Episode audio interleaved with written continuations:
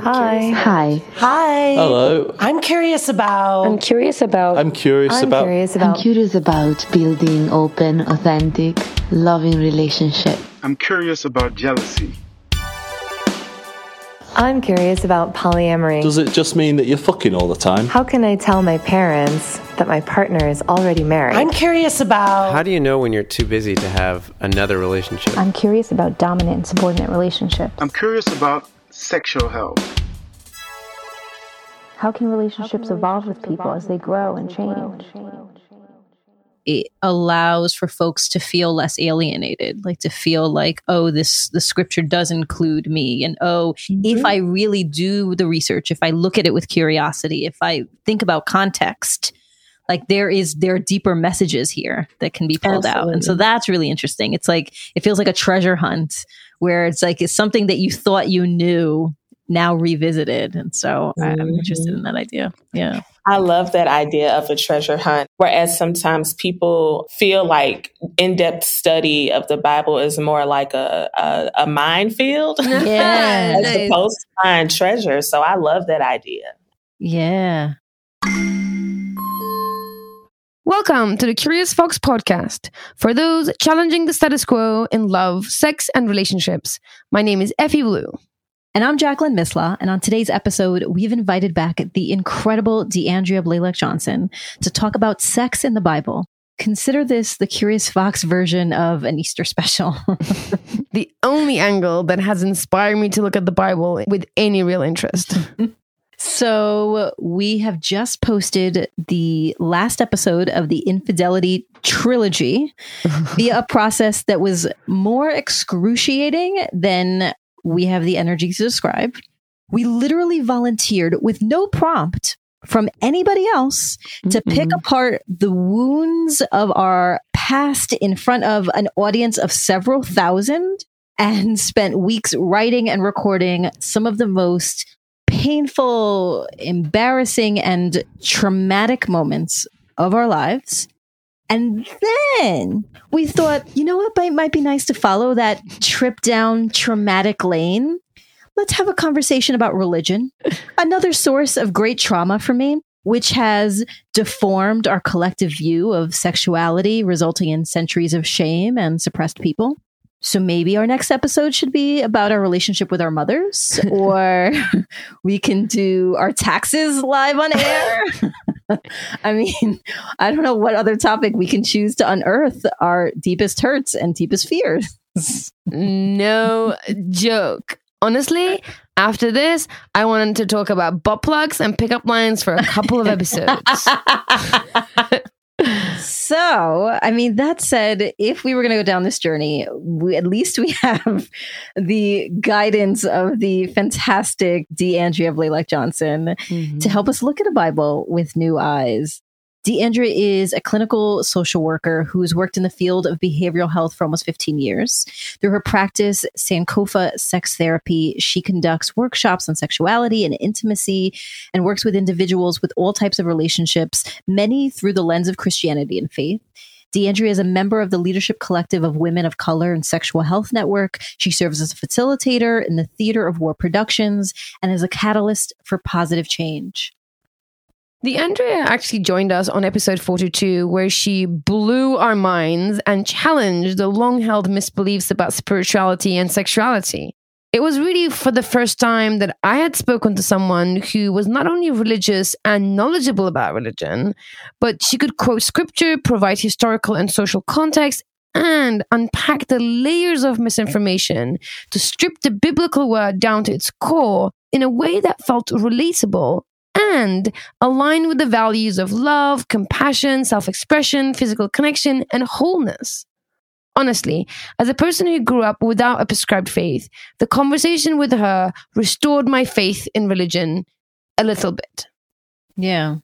I mean, I've always been fascinated in the Bible because professionally, as someone who works in institutional, social, and individual change, in storytelling, and in the alignment or disconnection between one's truths, one's values, one's self expression, the Bible feels like a fascinating example of the impact that storytelling can have individually and globally. And personally, I have a complicated relationship with religion and faith. You can listen to episodes 32 and 42 for more on that story. The short version my church and my upbringing made it really hard for me to reconcile my sexual expression and my faith. It wasn't until decades later that I found faith based communities that were more focused on social justice than on sin, more focused on celebrating the fact that we are all fearfully and wonderfully made than on shame and condemnation.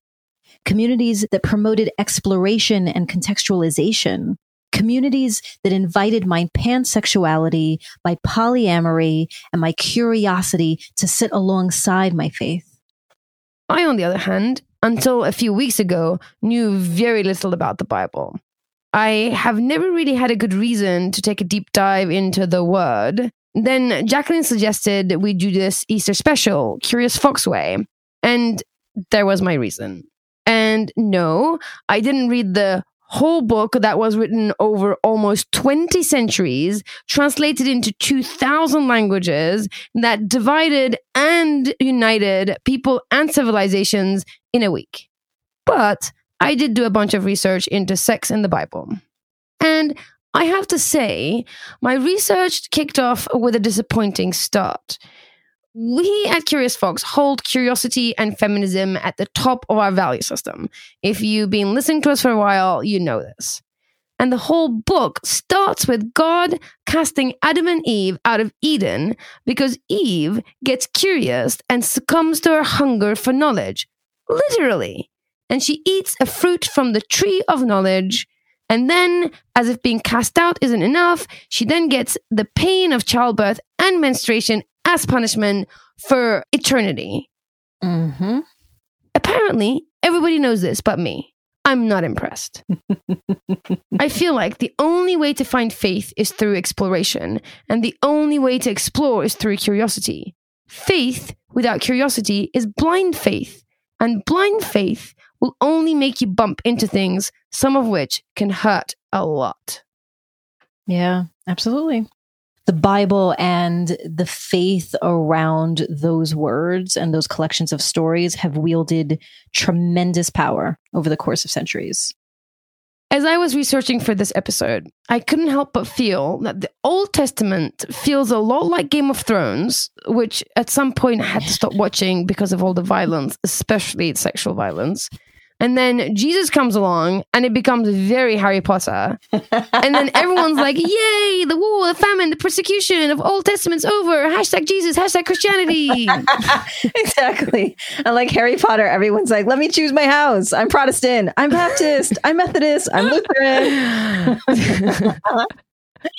That's really what it feels like. On an ever so slightly serious note, I think the study of the Bible and any religious text is essential to put stories into context. Biblical scripture has long been used to cast fear and judgment and shame when it comes to sexuality. But many of us are not clear about how those particular stories made it into the holy book. The scriptures are full of tales of love and lust Adam and Eve, Sodom and Gomorrah, the 700 wives of King Solomon, Jesus and the adulteress are but a few of these stories. Indeed, sex is an integral part of the Holy Scripture. And so, on this Easter special episode, DeAndrea helps us on an Easter egg hunt to find references of sex and sexuality that have been hidden in plain sight. She invites devoted followers of the word and those who choose brunch over the Bible on any given Sunday to revisit what they know about those millennial old parables. And we invite you to put those Sunday school stories to the side and join us as we re examine the Bible from a very different perspective. In preparing for the conversation with you, I kept thinking about how important language and words are in the Bible and how people will recite scripture either to restore their faith in those dark moments, to condemn someone and to show judgment, to feel rooted to history and context. Like people hold on to those words. And I think what's so interesting is those words are translations of words, which are translations of words, which are translations of words. And there are so many clues in the original text that I think those translations over the course of the generations may have diluted. And for somebody, and we've had you on the show before and talked about my personal conflict with faith and, and spirituality and sexuality and the Bible and religion. And words had a big piece of that. Words felt condemning. And I think that in conversation with you, words have felt healing in revisiting things in the Bible. And so I wanted to kind of start from that space first by from a place of gratitude and saying thank you for inviting me to revisit the Bible and my faith in a different way, in a way that has felt less alienating. Oh, thank you so much for that. I am so glad that I was able to provide that space for you. So that means a lot. That means a lot. I really do appreciate it. And so, as we talk about words, I wanted to kind of start there. I think that for centuries, religious folk have leveraged the Bible to create fear and shame around sexuality. But there's a lot of sex in the Bible. Oh, it's a whole lot of sex. it's a whole lot of sex, and all of it wasn't in a bad situation, right? Mm-hmm. But yeah, there's lots of sex in the Bible, and even places where it's seen as a beautiful exchange of energy and love between people who weren't married, mm. by the way. Mm. But yeah, yeah, lots of sex in the Bible. Yeah. And even that, just that little thing that you just said, and they weren't married, like that feels like so many years of my life in church was around. You've got to make sure that you're married. So I am wondering if you can give some examples of some passages that we maybe need to revisit. And let me let me give some context there. I follow you on social media and if people do not follow you on social media, they absolutely should because it is fantastic. And one of the stories that you shared was from someone who you followed. And they were talking about a story in the Bible and sharing, you know, that what it first appears to be is that there's actually more to it than that. And it made me think that the Bible is a little bit of a treasure hunt. Absolutely. Yeah, it's a little bit, if you apply context, if you apply some etymology, if you like really kind of pull back the curtain and look beyond what you hear at the pulpit, there's some real stories in there. Oh, it's some real stuff gets real, really real, really real. Thinking specifically about the story of Ruth and Boaz. And so I think about how within faith communities, their relationship is touted as like, this is what you want your marriage to be. And you want to be like Ruth, found in the field working for your Boaz, or, you know, something like like mm-hmm. these are the random things I've heard specifically at women's conferences. So, for those who are not familiar, here's a quick version of the story. Naomi is married to Elimelech, and they have two sons, Mahlon and Chilion. They leave their hometown of Israel because of famine, and Elimelech dies, and the sons get married to women from another tribe, one of whom is named Ruth. The sons eventually die, and now the three widows live together, trying to figure out how to live in a time where connection to a man is important for survival. The women go back to Israel in the hopes of finding some food, and end up working for a relative of Elimelech's to harvest barley. Boaz, a relative of Elimelech who owns the field, takes a liking to Ruth. And so Ruth's mother in law, Naomi, has an idea. She says, My daughter, I must find a home for you, where you will be well provided for. Now, Boaz, with whose women you have worked, is a relative of ours. Tonight, he's going to be winnowing barley in the threshing floor wash, put on perfume, and get dressed in your best clothes. Then go down to the threshing floor, but don't let him know that you're there until he has finished eating and drinking. When he lies down, note the place where he's lying, and then go and uncover his feet and lie down. He will tell you what to do. Within that story, there is a passage where it talks about Ruth uncovering Boaz's feet. And so it's important to understand that feet is uh, used as a euphemism for genitalia of, of any gender, actually. But specifically within this passage, it says that Ruth uncovered his feet on the threshing floor. And so within that context, also with the way in which that word was used at that time and in writings, and not just in what we canonized in the Bible, but other writings of the time. It was used as a euphemism for feet. The book of Ruth continues. In the middle of the night, something startled the man. He turned, and there was a woman lying at his feet. Who are you? he asked. I am your servant Ruth, she said. Spread the corner of your garment over me, since you are the guardian redeemer of our family. Yeah, it's important to, to know that that's what was going on. She wasn't giving him a foot massage. she may have been massaging something else. It's a possibility, could be. But yeah, it's just important to understand that context and also the different words that were used and why they were used. The next morning, Ruth slips out before anyone can see her, but not before Boaz gives her six measures of barley so that she doesn't leave empty handed. Naomi's plan works, and eventually Boaz pays off the debt from the land of Elimelech and marries Ruth, and the women are once again taken care of. See? That's what I'm saying. This has all the makings of a best selling story death, power, sex. yeah, the damsel in distress. exactly. As I did my biblical deep dive, I found so many stories where sex was used as an act of violence or power. I'm wondering, are there stories in the Bible where sex is seen as something intimate and beautiful?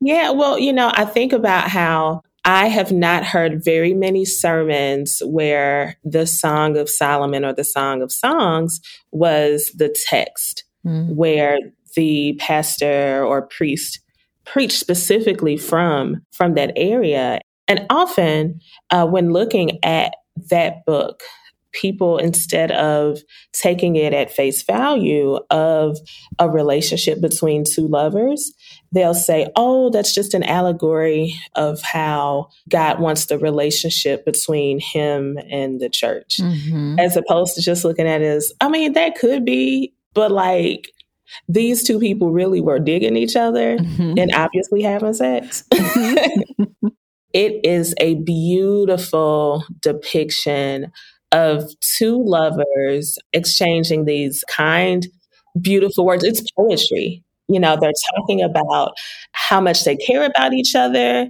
They're talking about how much they enjoy sex with each other.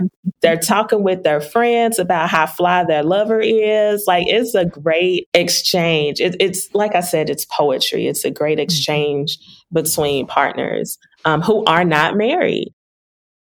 I slept, but my heart was awake. A sound. My beloved is knocking. Open to me, my sister, my love, my dove, my perfect one. For my head is wet with dew, and my locks with the droplets of the night. I had put off my garment. How could I put it on? I had bathed my feet. How could I soil them? My beloved put his hands to the latch, and my heart was thrilled within me. I arose to open to my beloved, and my hands dripped with myrrh, my fingers with liquid myrrh on the handles of the bolt. I opened to my beloved, but my beloved had turned and gone. My soul failed me as he spoke. I sought him, but I found him not. I called him, but he gave no answer. The watchmen found me as they went about into the city. They beat me, they bruised me, they took away my veil, those watchmen of the walls. I adore you, O daughters of Jerusalem, if you find my beloved, that you tell him that I am sick with love. And so it's thought that it's between King Solomon, who had a whole bunch of wives and a whole bunch of concubines, right? And the Shulamite woman, who is a, a Black woman and I specifically say that she is a Black woman because often in our society, we do not have a lot of examples where someone is specifically mm. named as being dark, but also praised for their beauty. And we have a very clear mm-hmm. depiction of that in the Bible, in Song of Solomon. I think about the end of chapter four, going into the beginning of chapter five. And I think that it is possibly alluding to oral sex. And so it's where she is speaking and saying, like, come into my garden, breathe of its fresh fruits and so on and so forth. And then, like the beginning of chapter five, he says, I went to the garden and the fruit was delicious. and I think about how, as a, I think I was 19 or 20 and had a conversation with someone who was a young married woman and just asked, you know, uh, is oral sex a sin? Because it, it, was just a, a question that I had. I wanted to know is is this considered sinful? And I was I asked specifically, like even in marriage, is oral sex a sin? And her response was that I don't know that it's sinful, but I don't think that you should have oral sex because your mouth is used for praise, praise to God. Mm. And so, like, that's so layered, right? Because it's the idea that genitals are dirty, mm-hmm. right? your mouth is also used to eat. I mean, right. like it's so interesting the hierarchy that that things are placed on within our own bodies that we place on ourselves, but specifically within religion. And so I'm glad that I kind of just took that and was like, oh, okay. Um, I didn't, I didn't like uh, take it to heart, but I know a lot of people who receive these types of teachings.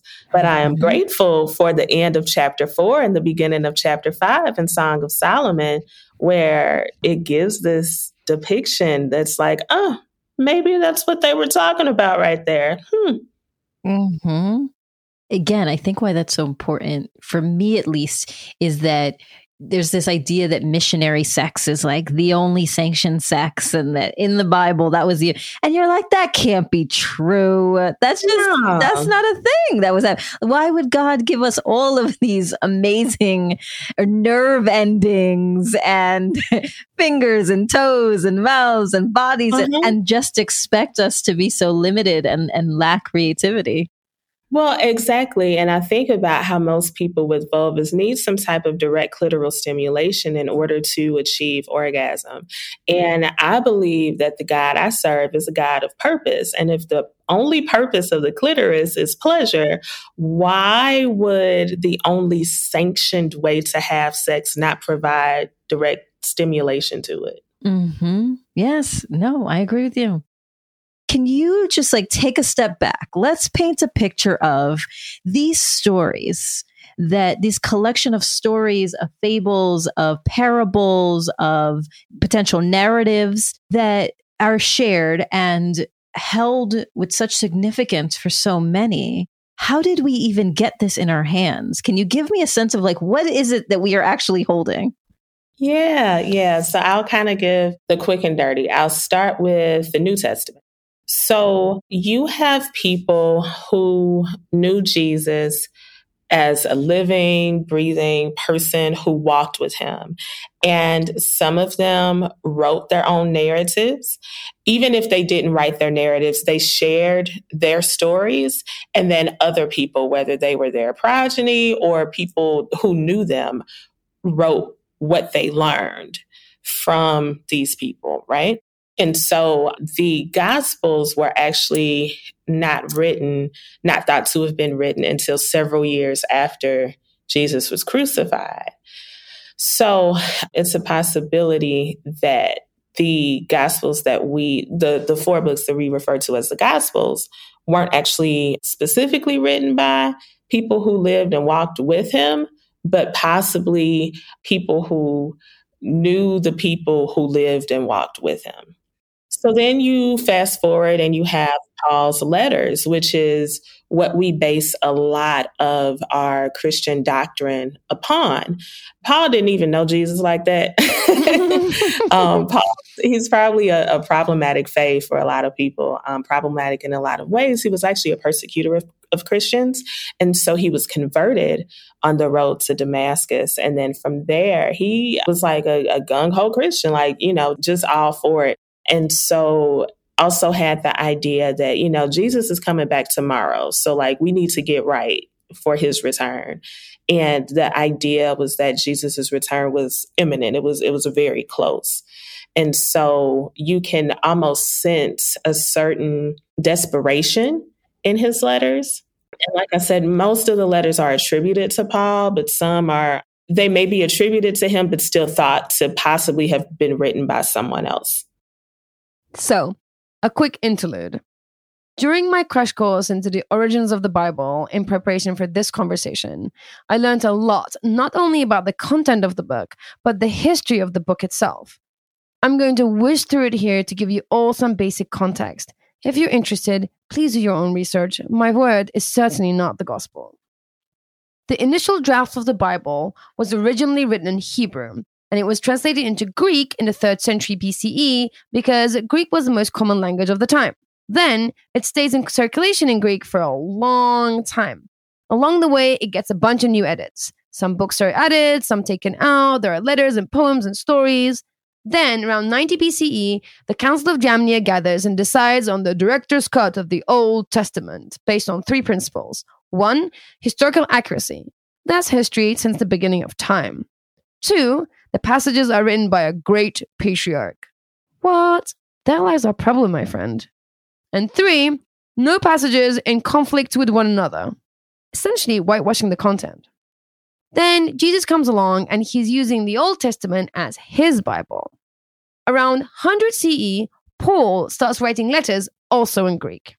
At this point, the whole thing is in pieces drafts, director's cut, stories here, letters there. It's a work in progress, you know? In the fourth century, Constantine commissions the complete works he's like, enough with the drafts and the edits. Let's have this done.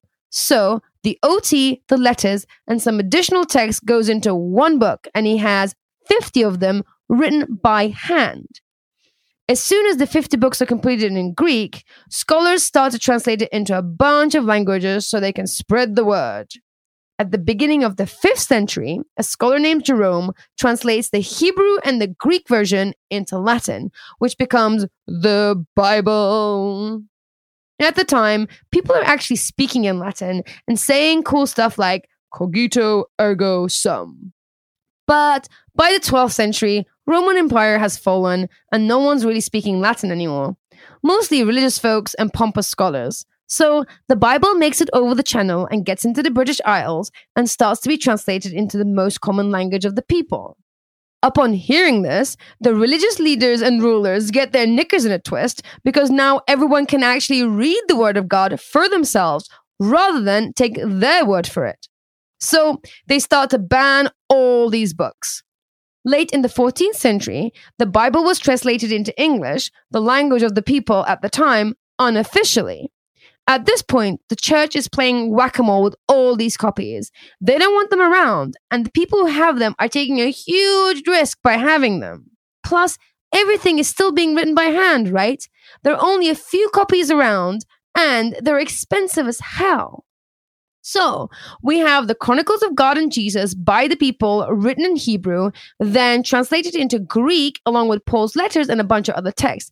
Then it gets translated into a bunch of local languages until the whole thing gets translated into Latin, and the church covers this version because nobody understands it until it gets unofficially translated in English, but it's super scarce. All this happens over centuries and by hand at a time not many people can actually read and write. Then technology to the rescue. The Gutenberg press was invented in the middle of the 15th century in Germany arguably the most important invention of the modern human civilization, but that's another podcast. And of course, the first book Herr Gutenberg prints is, you guessed it, the Bible in Latin. Lacks imagination, if you ask me. By the middle of the 16th century, the Latin Bible was translated and printed into 14 languages, mostly European and Nordic. No official English version just yet. Then came along a guy called William Tyndale, who translated the Greek Bibles into English, thus creating the first English New Testament, which was allowed back on mainland. Finally, in 1611, we get the King James Bible, sanctioned by the Crown, which is the Bible as we know it today. But since the King James Bible, there has been over 900 translations and paraphrases of the Bible, plus 2,000 other translations of the Bible is available worldwide. Whew, that's one hell of a journey for one book. I appreciate you framing that because what it means is that the book that we are holding is a book written in different languages from different cultures, from different people, from different time periods. Some of whom may have been there, some of whom heard the stories via telephone, that then came together by another group of people many years later who chose which versions of the books, which books, period, and what versions of them and what segments of them should be put together to tell a particular story. Mm-hmm. It's fascinating to me that they seem to all agree that sex is bad and homosexuals right. will be burnt. Be well, burnt. I was going to ask like, that. Along yeah, the way, along the way, the one prevailing thing seems to be that sex is bad. All that. So I'm kind yes. of, in a way, I'm kind of amazed that it made it through so many layers and that sex is bad. But nobody along the way were like, guys, we should just like revise this part. What's important to note is that pre Christian Hebrew faith did not separate the body and the spirit. Like it was one. It was it was all one. And so when the books of the New Testament were being written, the philosophy of the day was one of asceticism. The idea that in order to get closer to God, you had to separate from the body. So that means that I can't enjoy the pleasures that my body gives in order to be close to God. Now, like I said, that was the philosophy of the day. That idea in itself is inherently not Christian right? Mm-hmm. But that was the philosophy that was going on as the different books were being written. And so, just like an author today mm-hmm. would infuse different thoughts that are permeating society, mm-hmm. same thing happened back then. Mm-hmm. And so, it came into being or came into really fruition that th- this idea that in order to be close to the Christian God, then I have to separate from the body. I can't enjoy sex. I can't participate in sex outside of procreation. But like I said, in looking at pre Christian Hebrew religion, that wasn't true. That was the philosophy of the day, which was secular, but it was just kind of gathered up. Mm-hmm. Yeah. And just, I'm curious, I don't know if you had the answer to this. Is it even recorded to, to why that was like the hashtag no body no pleasure in that moment you know? Like why why were we so against pleasure of the uh, of the body in that period? What was triggering this idea that in order to be close to god that you couldn't feel pleasure with your body? It comes from platonic and neoplatonic thought. Plato and his homies had mm-hmm. this idea about asceticism asceticism is it's like a severe self-discipline and avoidance of all forms of indulgence for religious reasons. It was the idea that the body kind of holds the spirit back from reaching its highest potential. Mm. i mean that idea is actually in other teachings as well right it's in Buddhism, it's in Islam. So it, this idea that bodies somehow are like flesh and blood somehow gets in the way of our spiritual existence seems to be like seems to prevail for some reason. And I I liked where you said earlier about that you believe a, in a God of purpose.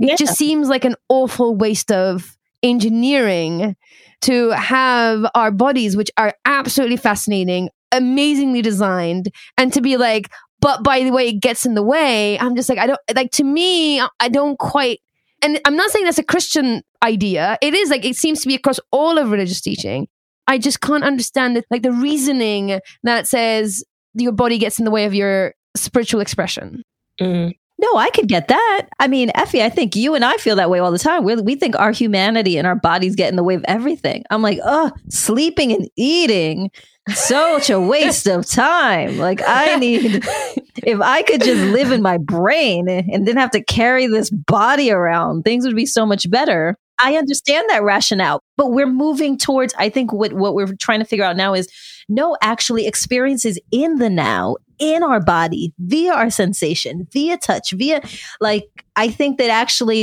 if, if, if a book were going to be written now, if the Bible was going to be written now, I think it would have a very different context because people have that understanding that we have lived in our imagination and in our minds for too long and actually also need to live in our bodies. Absolutely. Like I just think about I was talking with a friend yesterday about some uh, peach butter and thinking about how excited I am to go to the orchard to pick peaches this summer. Mm. And I was thinking about the pleasure of biting into a juicy, ripe mm. peach right? Love peaches. Mm-hmm. Right? But just thinking about how enjoying that little bit of pleasure allows me to be present in the moment. Mm-hmm. One of my really good friends, she's probably one of the smartest people I know, but she's taught me that all there is is right now. The past is a figment of our imagination. In the future, we may not see it, it may not happen. But all there is is right now. And so, like, when I'm biting into that peach, I am grateful for the bees, right? Pollinating it. Mm-hmm. I'm grateful to God that I picked the right peach that is delicious, that is juicy just enough. And that makes me think about other religious teachings as well as the ideas of mindfulness and how helpful that can be in helping us to really appreciate and understand our and experience our sexuality as full and complete beings. Yeah, I completely agree with you. That is the Bible message I can get behind. So we know that A, the people who wrote the Bible may not have been there. B, the books and words were curated and translated over the course of centuries. And C, when discussed now, many of us do so without real context. It's no wonder that little lessons like this feel like Easter eggs that must be sought out and uncovered. And you know, a lot of times though, they're not reading it or they're only reading what is spoon fed to them because it's easier that way. It's easier to just take someone's word at it instead of self investigation and really trying to figure out, okay, who is this person? And, and also I think about how unfortunately Christianity has been used to mm. uphold systems of white supremacy. Yes. But mm-hmm. when you look at the root of our faith, it's about justice. Yeah. It's mm-hmm. about fighting for who's considered the least of these, those who don't have access to these systems mm. of power. It's almost infuriating because it's like, no, nah, my Jesus didn't say that. He didn't do that. yeah. You know, where is this from? It's like uh, when they when Hollywood makes terrible movies of good books. It feels like like the sermons or like that most people digest the Bible and their understanding of faith in their religion is through like terrible terrible movies of the book. And yeah. if they were just to sit and read through the full you know trilogy or whatever the you know whatever the the volumes are that you would they would get an entirely different experience yes absolutely i completely agree yeah yeah. So then let me ask you that kind of as a final question. For those who want sexual expression to be a part of their self expression, what do you hope that they find in the Bible that gives them examples and inspiration and comfort? Freedom in Christ. I think about how there's a scripture that says that um, I came that you might have life and have it more abundantly. And that abundant life includes good sex. That abundant life includes freedom to express who you are. That abundant life includes understanding that Psalm 139 applies to me too. It, it, it, means that I am fearfully and wonderfully made. How I show up, how I choose to show up in this world is a divine creation and reflection of who God is. Like that's what I hope people have the opportunity to really understand and grasp for themselves. That's beautiful. Amen to that. Ooh, that was a bit of a roller coaster.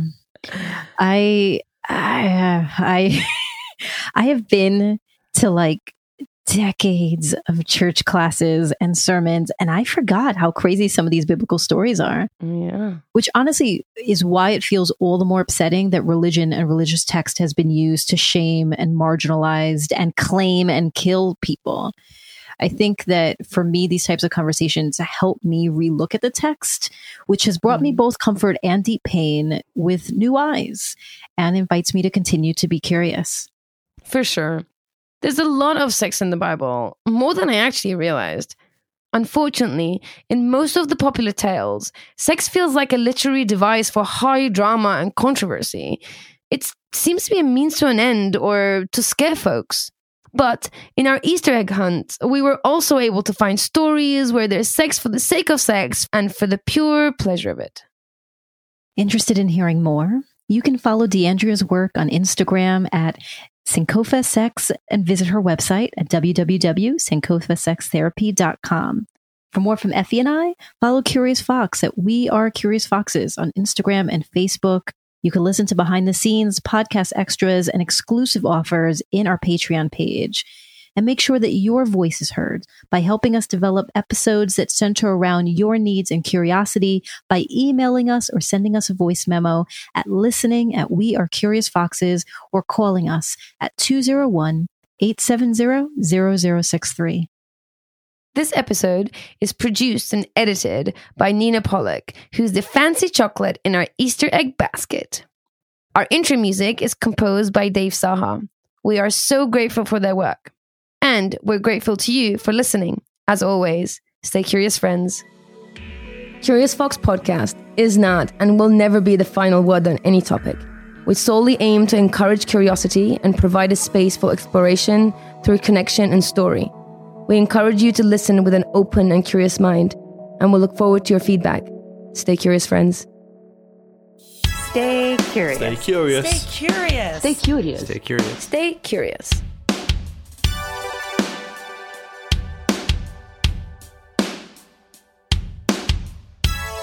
Stay curious. Stay curious.